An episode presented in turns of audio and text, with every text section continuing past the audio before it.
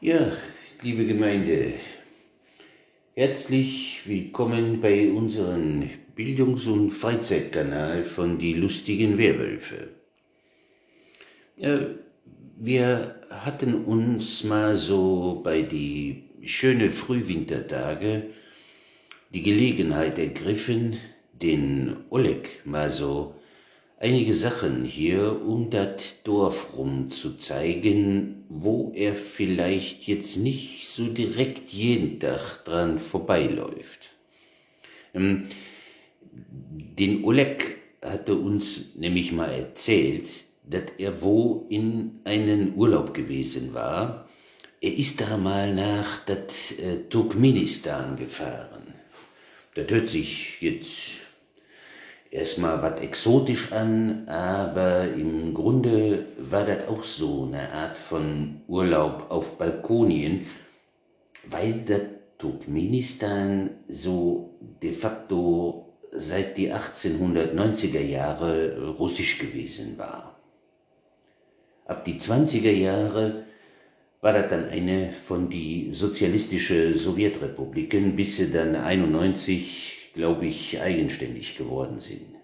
Hm, der Oleg sagte, dass man da einerseits einen Bombenstrandurlaub machen kann, weil das an das Kaspische Meer liegt. Für den Rest muss er da mal gucken und insbesondere Sand gern haben, weil nämlich, wie er sagte, 95 Prozent von das Land aus die Wüste Karakum besteht was dann auch so ein bisschen was Einseitiges an sich hätte. Aber mitten in die Wüste da liegt ein ganz dolles äh, Naturphänomensdingen, äh, das es sogar in den Bestseller Thousand Places to See Before You Die äh, geschafft hat. Das ist nämlich einen großen Krater aus dem die Flammen rausschlagen und in nachts rotglühend am Glimmen und am Flimmern ist. Ja, bei dieser Anmutung hatten die Bewohner von der Dorf das Ganze den Namen Tor zur Hölle gegeben. Aber so ganz natürlich ist das jetzt auch wieder nicht, weil da insgesamt schon eine Menge von menschlichem Zutun nötig gewesen war. Es waren russische Geologen, die nach Erdgas gesucht hatten, die eigentlichen Schöpfer von das brennende Wunderwerk gewesen. Einen dicken Bohrturm hatten sie aufgestellt, hatten aber nicht auf die Kette dass sich darunter eine große unterirdische Höhle ansässig war. Na, das Ganze ist dann zusammengefallen, der Turm da reingeballert und na, das war mit die Förderung dann. Aus die Höhle kam jetzt aber so eine Menge von dat Methangas raus, dass die Gefahr bestand, dass jetzt äh, ringsrum die Pflanzen und die Tiere davon am Ersticken sein äh, werden könnten. Ähm, sie haben das dann angezündet, damit das Gas an die Ausbreitung so eingedämmt wird und waren der Meinung, dass der ganze Zauber in ein paar Tagen vorbei wäre. Ja, wart aber nicht, das Ding brennt bis heute. Eigentlich wollte der Berdi Muhamedov, was da den Präsidenten ist, das Loch 2010 schließen lassen, weil es ja nur doch wertvolle Erdgasreserven sind, die da im Grunde für nix abfackeln. Es hat sich aber herausgestellt, dass das jetzt eben nicht für nix und wieder nix da rumlodert. Immer mehr Touristen wollen sich das ansehen, obwohl du das ohne professionellen Reiseführer erstmal gar nicht findest. Und auch die Wüste, die nachts arschkalt und in den Sommer einen einzigen Backofen, nicht so wirklich spontan einladend ist. Das ist natürlich schon ein Ding. Aber haben wir ihm gesagt, hier gibt et wat, da musst du mit dein Methanloch erstmal gegen anstinken, weil dat in ein Prospekt mit dem Titel The One Place to See Where You Die gehört. Aber bevor wir dahin gehen, musst du dich mal einen Ritus unterziehen, wie wir als Kinders auch, also quasi für eine Initiation. Wir können jetzt natürlich auch was dazu erzählen, aber die volle Breitseite kriegst du eigentlich nur von einer Person. Wir sind dann alle zusammen zu die Oma Wittelsberg gegangen und haben ihr gesagt, dass den Oleg nur jetzt auch mal aufgeklärt werden müsste über das Gebiet, was nördlich von den Wald hinter dem Spack sein großen Acker gelegen ist. Sie hat sich das dann auch gespart, uns nochmal zu ermahnen, denn schon als Kinders hatte sie uns gesagt, dass wir da nicht hingehen sollten.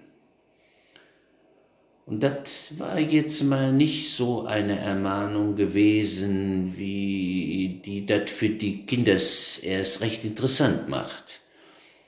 Ganz ruhig ist sie nämlich dann gewesen, ihre Pupillen sind ganz, ganz klein geworden, und mit hellgelbe Augen hat sie uns angeguckt und ihre Stimme war, wie wenn du die Tür von ein Gefrierschrank aufmachst.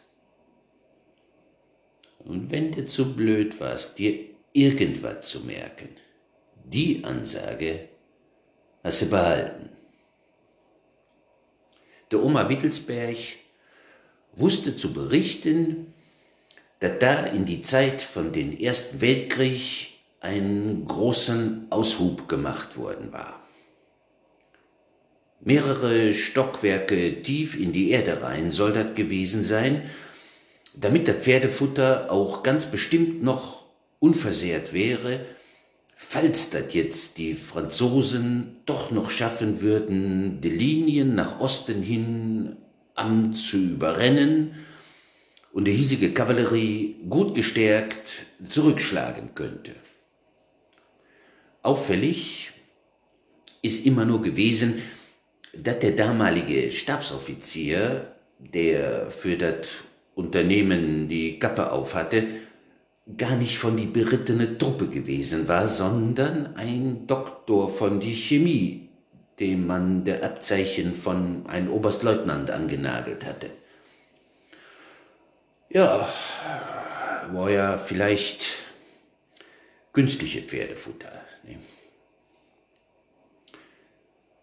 Ähm, aber noch in den Krieg ist das Ganze dann irgendwie aufgegeben worden. Das wurde versiegelt, ordentlich Erde drauf gekippt, um das unkenntlich zu machen, so Gras und kleine Bäume drauf und so. Angewachsen ist davon aber gar nichts und schon bald ist das auch zusammengefallen. Am Ende war das dann ein so in etwa quadratisches Loch mit 80 Meter Seitenlänge, in das so 15 Meter sanft hinunterging von die Seite her. Eigentlich wäre jetzt das Thema mit dem Loch erledigt gewesen, wenn nicht ein Missgeschick, das einen Knecht von einem Bauernhof kurz vor das Ende von dem Krieg widerfahren ist, der allgemeine Aufmerksamkeit auf sich gezogen hätte. Diesen Knecht ist mal ein Pferd weggelaufen. In den Winter 17 war das gewesen. Er musste das ja nur jetzt wieder einfangen und ist dann hinterher.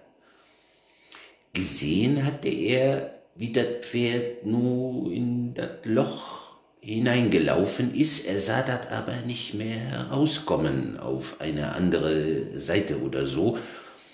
Und als er nu bei dem Loch angekommen war, war das Tier nicht in die Senke zu sehen. Als er dann wieder auf den Hof det den Bauer erzählt hätte, war der erstmal stinkesauer. Aber da das ein guten Knecht war, der jetzt nicht so den ganzen Tag gesoffen hatte, ließ den Bauer die gesamte Mannschaft antreten, um nach das Pferd da in der Gegend mal Ausschau zu halten. Als sie nur an das Loch ankamen, konnten sie ganz klar erkennen, dass die Spur von das Pferd eindeutig in das Loch reinführte, aber nirgendwo wieder rauskamen. Dieses kuriose Ereignis hatte sich jetzt unter die Bauers, insbesondere mit die Schützenhilfe von den Ur-Ur Stierig seine Kneipe, schnell herumgesprochen. Und wie das ja immer so ist, gibt es dann die, die mit einer Art abergläubische Ehrfurcht das Gebiet gemieden haben, wie der Teufel einen pädophilen Pfaffen. Andere hatten das dann schon direkt eher als eine Art von eine Gelegenheit gesehen, weil ja auf einen Hof, na, auch wenn der einiges an Resten durchaus verwerten kannst, ja nun doch sich eine Menge an Unrat anhäuft, den man dann auf das eigene Gelände irgendwo rumliegen hat. Was haben die dann da nicht alles hingegart und reingeschmissen? Überflüssige Gülle und Mist, äh, Tierkadaver, jede Art von Laubschnitten, den sie nicht unterbringen konnten, kaputte Ackergeräte, nicht mehr verwertbaren Hausrat, äh, eine seinerzeit in die Nähe abgestürzte Fokker D3 und irgendwie alles, was man loswerden wollte. Manches ging langsam weg, manches schneller, aber wiedergesehen hat sie nie wieder irgendwas. Und irgendwann hatte sich dann auch ein Namen für die Grube etabliert. Jeder wusste, was gemeint war, wenn vom Pferdefresser die Rede war und dass es dabei nicht um Sauerbraten ging. Die Kinders wurde regelmäßig vor das Loch mehr Angst gemacht, als vor dem schwatten Mann, der heiligen drei Könige und den Osterhasen zusammen. Da ist auch nie was passiert. Und die dann da doch rumstromerten, waren spätestens dann kuriert, wenn ihr Hund ein Kanickel verfolgt hatte und dann beide weg waren. Irgendwann in die 30er Jahre wurde dann so einen Munkel in eine schlecht sitzende SA-Uniform aus der Kreisstadt hierhin abkommandiert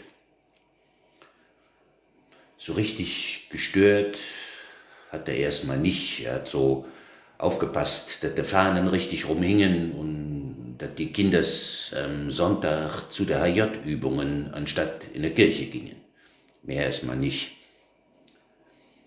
Als dann im Krieg die Flugzeuge auch irgendwann mal in unsere Richtung zu fliegen begannen, wollte er sich Liebkind mit die Wehrmacht machen und hat denen für die Hinderung von der Einflugschneisen für de Lancaster Bombers und so wat einen strategisch hervorragenden und bereits vor Oberflächenschrapnellen sicheren Ort für die Aufstellung von eine große Flakbatterie genannt.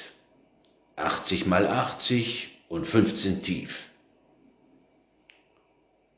Die Luftbildaufnahmen haben die Wehrmacht auch erstmal begeistert.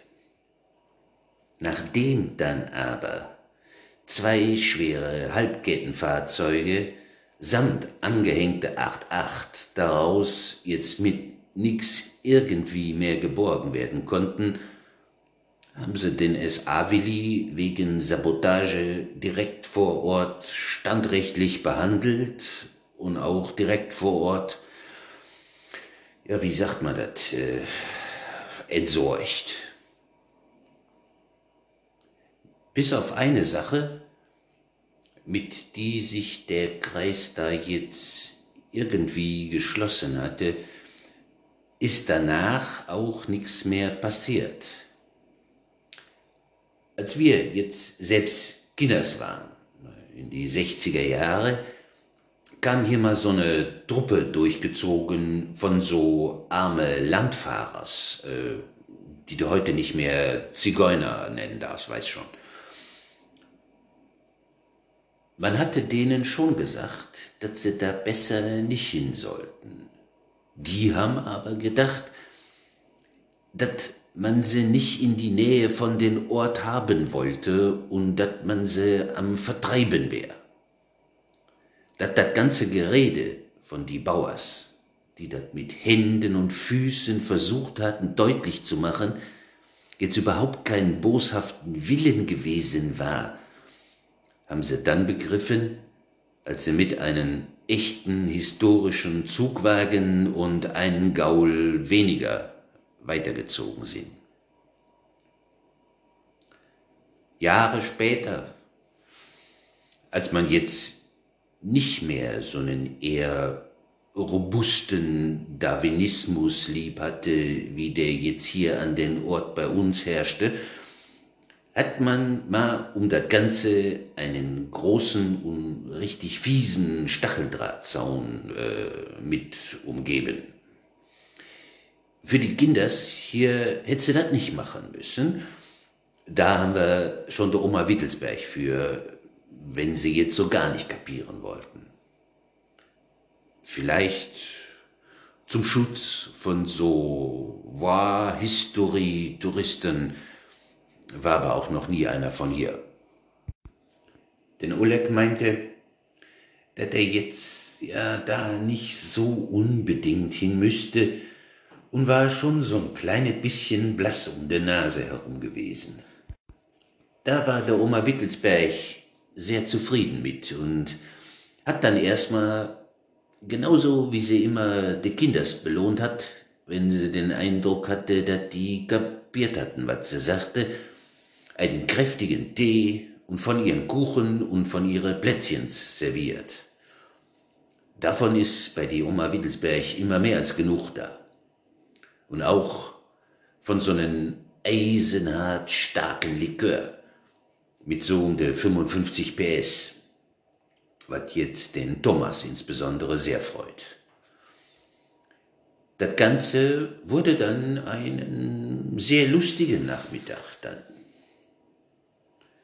Die ganze nette und entspannte Atmosphäre war aber mit einem Mal, das muss man jetzt mal deutlich sagen, im Arsch, als den Oleg einen Anruf auf seinen Mobiltelefon kriegte. Sehr aufgeregt, hatten Russisch gesprochen. Verstanden haben wir erstmal nix, aber es war klar, dass irgendwo die Gülle am Kochen ist, weil wir schon wussten, dass äh, Zucker Bljat so was wie verdammte Scheiße bedeutet. Der da angerufen hatte, sagte er, ist einen von seine zwei Lagerarbeiters in seine Firma gewesen. Vier so viereckige Kerle sind da aufgetaucht und haben gesagt, dass sie von ihm richtig viel Geld zu kriegen hätten. Die Lagerarbeiters wurden erstmal gründlich vermöbelt und dann haben sie das Büro auf links gedreht, um seine private Adresse rauszukriegen. Und übrigens wären die jetzt auf den Weg zu ihm nach Hause hin. In die allgemeine Aufgeregtheit hinein kam der Oma Wittelsberg, die das natürlich alles mitgekriegt hatte, aus die Küche marschiert. Und das war ein Bild, was man nicht alle Tage zu sehen kriegt. Eine lange, dünne, schwarze Zigarre hatte sie sich angezündet und setzte sich wieder in ihren Sessel rein. Und auf einmal war totenstill in das Wohnzimmer. Tja, Jungens, sagt sie, es sieht so aus, als müsstet ihr euch heute entscheiden, ob ihr den Oleg wirklich dabei haben wollt. Es fielen keine Widerworte. Fein, meinte der Oma Wittelsberg. Sagt mir, Jungens, wie lange braucht ihr, um so eine Gartenlaube oder so was von A nach B zu bringen? Bis auf den Thomas, der die Oma Wittelsberg noch ein paar Kleinigkeiten helfen sollte, sind wir dann los. Unterwegs hatten wir den Oleg mal gefragt, was denn da so bei ihm jetzt abgeht. Er meinte, das hätte wohl nichts mit seiner Firma zu tun, sondern eher mit seinen entfernten Verwandten, den ja entfernt worden war. Offensichtlich gäbe es in die alte Heimat äh, willensstarke Leute, die fest vorhätten, zumindest ein Teil von dem Geld, was den Schwibschwager da so hin und her geschoben hatte, jetzt von ihm zurückzuholen. Der Jochen, typisch Lehrer, meinte, dass die aber doch gar keinen Rechtsanspruch auf sowas hätten, worauf der Oleg sagte, dass in solche Kreise ein Rechtsanspruch typischerweise 9 mm Durchmesser hätte. In die Zeit wo wir dann den alten Geräteschuppen von hinter mein Haus abgeholt und verladen hatten, war der Oma Wittelsberg auch rührig gewesen. Mit dem Effekt, dass die vier Kerls nur doch wat erheblich später da ankamen, wo sie hin wollten. Dadurch, dass den Hansbert die Zufahrt von die Bundesstraße zu unseren Ort hin wirksam mit einem riesigen Mähdrescher versperrt hatte, mussten die erstmal einen riesigen Umweg fahren, was die schon fast eine halbe Stunde gekostet haben muss. Der eigentliche Zeitgewinn hatte sich dann aber ja, durch ein glückliches Gefüge in die Person von den Peter Götter also hm, manifestiert. Der hatte sich Nummer vorgestellt, dass er endlich mal ein paar von die Junggesellens bei so eine Übung äh, für das Rutschen durch de Kurven bei schnelles Fahren mit das Auto erwischen könnte und hat sich an das Ende von die andere Zufahrtsstraße aufgestellt, weil er da so einen Tipp bekommen hatte. Natürlich waren die Junggesellens ganz woanders, denn sie hatten ja nun mal den Tipp selber geben lassen. Alles, was es an den Abend zu kontrollieren gab, war dann auch in großen Mercedes-Benz mit ausländischem Nummernschild, vier unfreundliche Herren drin, mit ausländische Papiere, die kein Wort Deutsch sprachen. Die hat der Peter Götter dann umso gründlicher nach allen Regeln von seine dienstliche Möglichkeiten durchleuchtet. Nach viel Funkerei, einige Telefonate und wat noch, konnten die dann nach zweieinhalb Stunden weiterfahren. Als die vier Quadratschädel dann vor Ort waren, nachdem sie sich durch das Aufbrechen von die Türe Zutritt in eine Wohnung verschafft hatten, bot sich die jetzt ein anderes Bild, als was sie wohl erwartet hätten. An einem Tisch in das Wohnzimmer saßen eine uralte Frau, die völlig unaufgeregt eine Zigarre rauchte, und ein Typ im Feinripp-Unterhemd, tätowiert mit Sachen von der Fallschirmjägers, der auch genauso unaufgeregt ein größeres Kampfmesser über einen Schleifstein am Abziehen war. Hinter denen tauchte dann noch einen gewaltigen Homunculus auf, so dass es für die vier ungebetenen Besucher zurück an dem vorbei keinerlei Möglichkeit gab, wann, ja, wenn der das jetzt nicht auch wollte. Einer von denen fing dann aber doch direkt am Brüllen an. Wo Oleg? Wo Oleg? Ja, tja, wie blöd, ne? Wenn du denen das jetzt auf Deutsch noch so genau erklärt hättest, begriffen hätten sie das ja auch nicht. Denn Thomas sagte dann genauso oft, nix Oleg, nix Oleg. Da waren sie erstmal ziemlich sauer und wollten auch nix zu trinken haben von die Flasche, die der Oma Wittelsberg aus die ganze Batterie von Flaschen, die auf den Tisch aufgebaut gewesen waren, herausnahm und nu begann kleine Gläschen mitzufüllen. Das haben sie dann so lange abgelehnt, bis den Hansbert aufgestanden ist und durch die Verbindung von das Zusammenziehen von seiner Augenbrauens mit einem tiefen, geligen Laut zum Ausdruck gebracht hatte, dass es besser wäre, der angebotene Gastfreundschaft zumindest mal kurz anzunehmen. Die haben dann auch jeder ganz schnell drei Stück davon hineingepfiffen. Dann sagte den Thomas, so als ob ihm das jetzt gerade eingefallen wäre, Oleg Telefon, Oleg Telefon. Da waren die vier aber schon nicht mehr voll abstraktionsfähig. Und Thomas hat den Professor Glattenburger, wie das zwischen ihm und äh, Oma Wittelsberg abgesprochen gewesen war, angerufen und dem dann das Telefon gegeben. Der Professor hat dann eine ziemlich wilde Geschichte aufgetischt.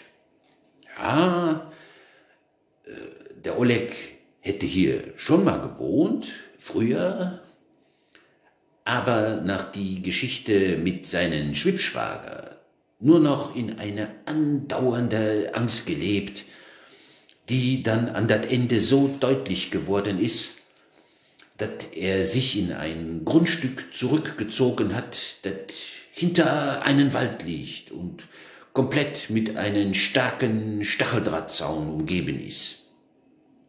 Ihnen sagen, wo das genau ist, könnte er auch ruhig machen, weil da käme sowieso keiner rein. Er hat dann gesagt, wie sie genau zu fahren hätten und ihnen noch eine gute Heimfahrt gewünscht. Die vier Spackos haben dann mit die Unterstützung von den Hansbert jeweils noch einen auf die Gesundheit, einen auf der Oma Wittelsberg, einen auf den Thomas und einen auf den Weltfrieden trinken müssen und sind dann abgezogen. Sie haben der Oma Wittelsberg sogar noch 500 Euro für die kaputte Tür dagelassen. Wenn man jetzt den uralten Forstweg durch den Wald, der dann quasi an die Rückseite von den Pferdefresser rauskommt, nicht kennt, sieht das für einen so aus, wie das dann auch für die vier Inkassokerle ausgesehen hat. Von die enge Landstraße muss er erstmal auf einen noch schmaleren Wirtschaftsweg abbiegen, der an den Wald entlang geht. Und irgendwann stehst du direkt vor einen Stacheldrahtzaun, wo dann Schluss ist. Links oder rechts kannst du von da wegen der dichte Gestrüpp und Unterholz nicht weiter dran vorbei. Alles, was du dann sehen kannst, ist ein mit leichten Nebel versehenes Areal und an guten Tagen siehst du noch den Stacheldraht auf die gegenüberliegende Seite. Heute war allerdings auf die andere Seite eine kleine Hütte zu sehen, die beleuchtet war und in den Zaun war eine 2,50 Meter breite Öffnung für die Einfahrt. Vor das Loch in den Zaun waren nun zwei lange Baudielen in die Form von ein großes X angenagelt und in Rot hier nicht weiter in Deutsch und in Russisch drauf gepinselt. Also, damit nichts passiert und so. Von die Rückseite aus, wo wir in mein Unimog gehockt hatten, konnten wir jetzt nicht so richtig gut was sehen, aber der Michael hat uns auf den Laufenden gehalten mit seinem Funkgerät. Der Michael war auf einen von seinen Hochsitzen an den Waldrand mit einem Nachtsichtgerät gesessen. Aus das Ganze, was er uns da so durchgegeben hat, konnten wir Folgendes erfahren. Irgendwann kam ein Wagen, der nur ganz funzliges Licht hatte, den Wirtschaftsweg entlang in Schritttempo gezockelt. Das war tatsächlich der dicke Benz gewesen. So 20, 30 Meter vor den Zaun ist er angehalten.